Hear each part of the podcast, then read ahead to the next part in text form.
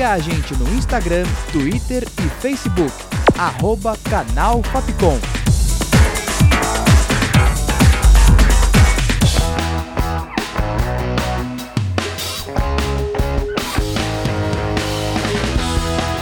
Rádio Fapcom. O som da comunicação.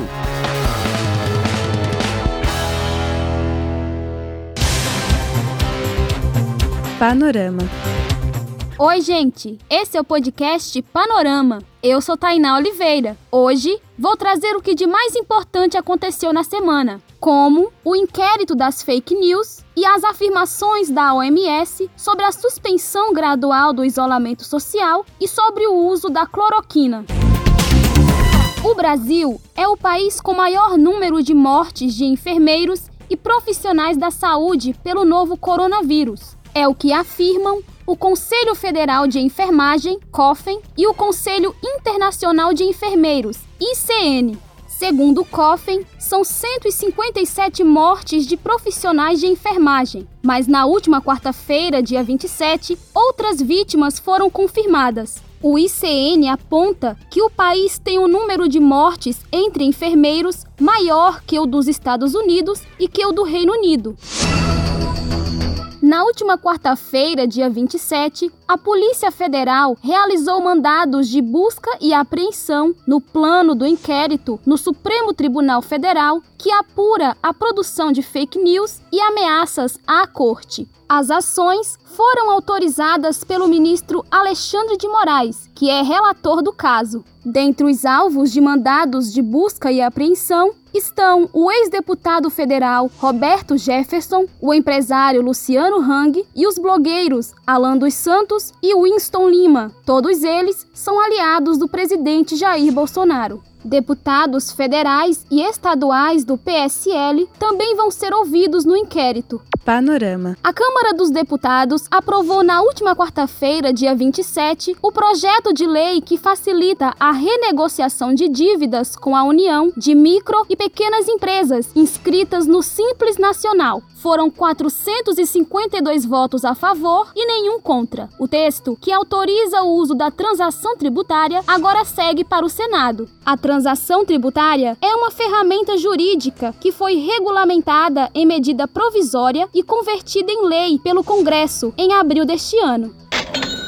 O Ministério da Economia informou na última quarta-feira, dia 27, que o Brasil fechou 1 milhão e 100 mil vagas de trabalho com carteira assinada entre março e abril. Só em abril, pouco mais de 860 mil postos de trabalho foram fechados, representando o pior resultado para um único mês em 29 anos. Os números do Cadastro Geral de Empregados e Desempregados, CAGED, são os primeiros a trazer os reflexos do impacto da pandemia no mercado de trabalho brasileiro.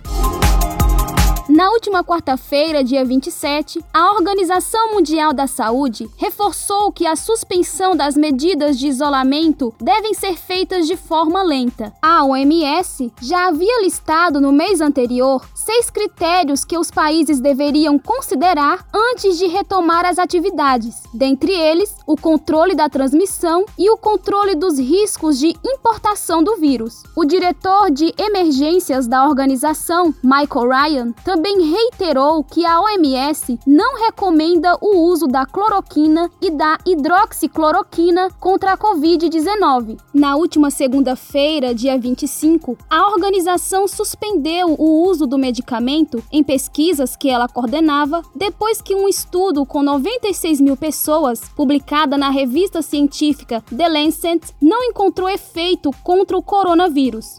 E agora, vamos falar sobre cultura.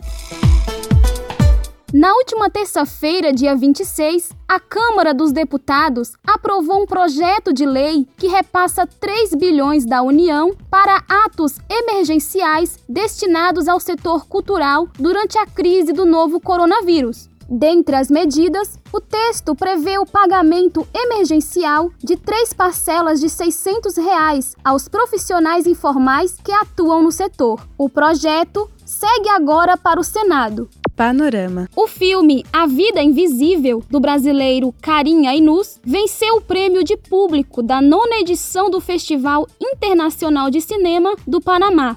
Por conta da pandemia do novo coronavírus, o festival foi realizado virtualmente entre os dias 22 e 26 de maio. O longa-metragem, protagonizado por Carol Duarte e Julia Stockler, foi o mais votado pelo público que assistiu às projeções através de uma plataforma online. Em 2019, A Vida Invisível também ganhou um dos prêmios de melhor filme do Festival de Cannes. Panorama. Um dos maiores representantes da soul music do Brasil completou 90 anos na última terça-feira, dia 26. O cantor, compositor e ator paulista Antônio Viana Gomes, mais conhecido como Tony Tornado. A música BR3 de Antônio Adolfo e Tibério Gaspar foi interpretada com maestria por Tony, juntamente com o vocal do Trio Ternura, e é com esse grande sucesso da década de 70 que homenageamos Tony Tornado e encerramos nosso panorama de hoje. A gente corre.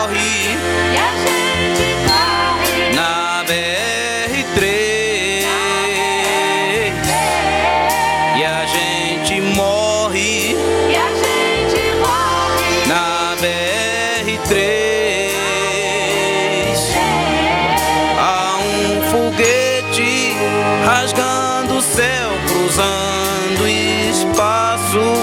E um Jesus Cristo feito em aço, crucificado outra vez.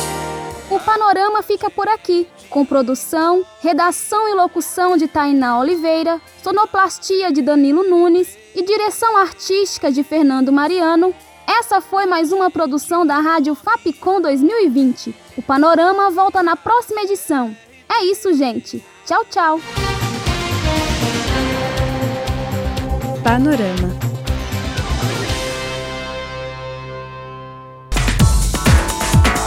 Siga a gente no Instagram, Twitter e Facebook.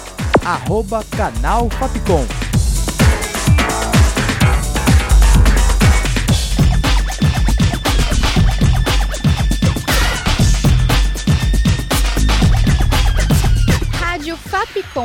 Som da comunicação.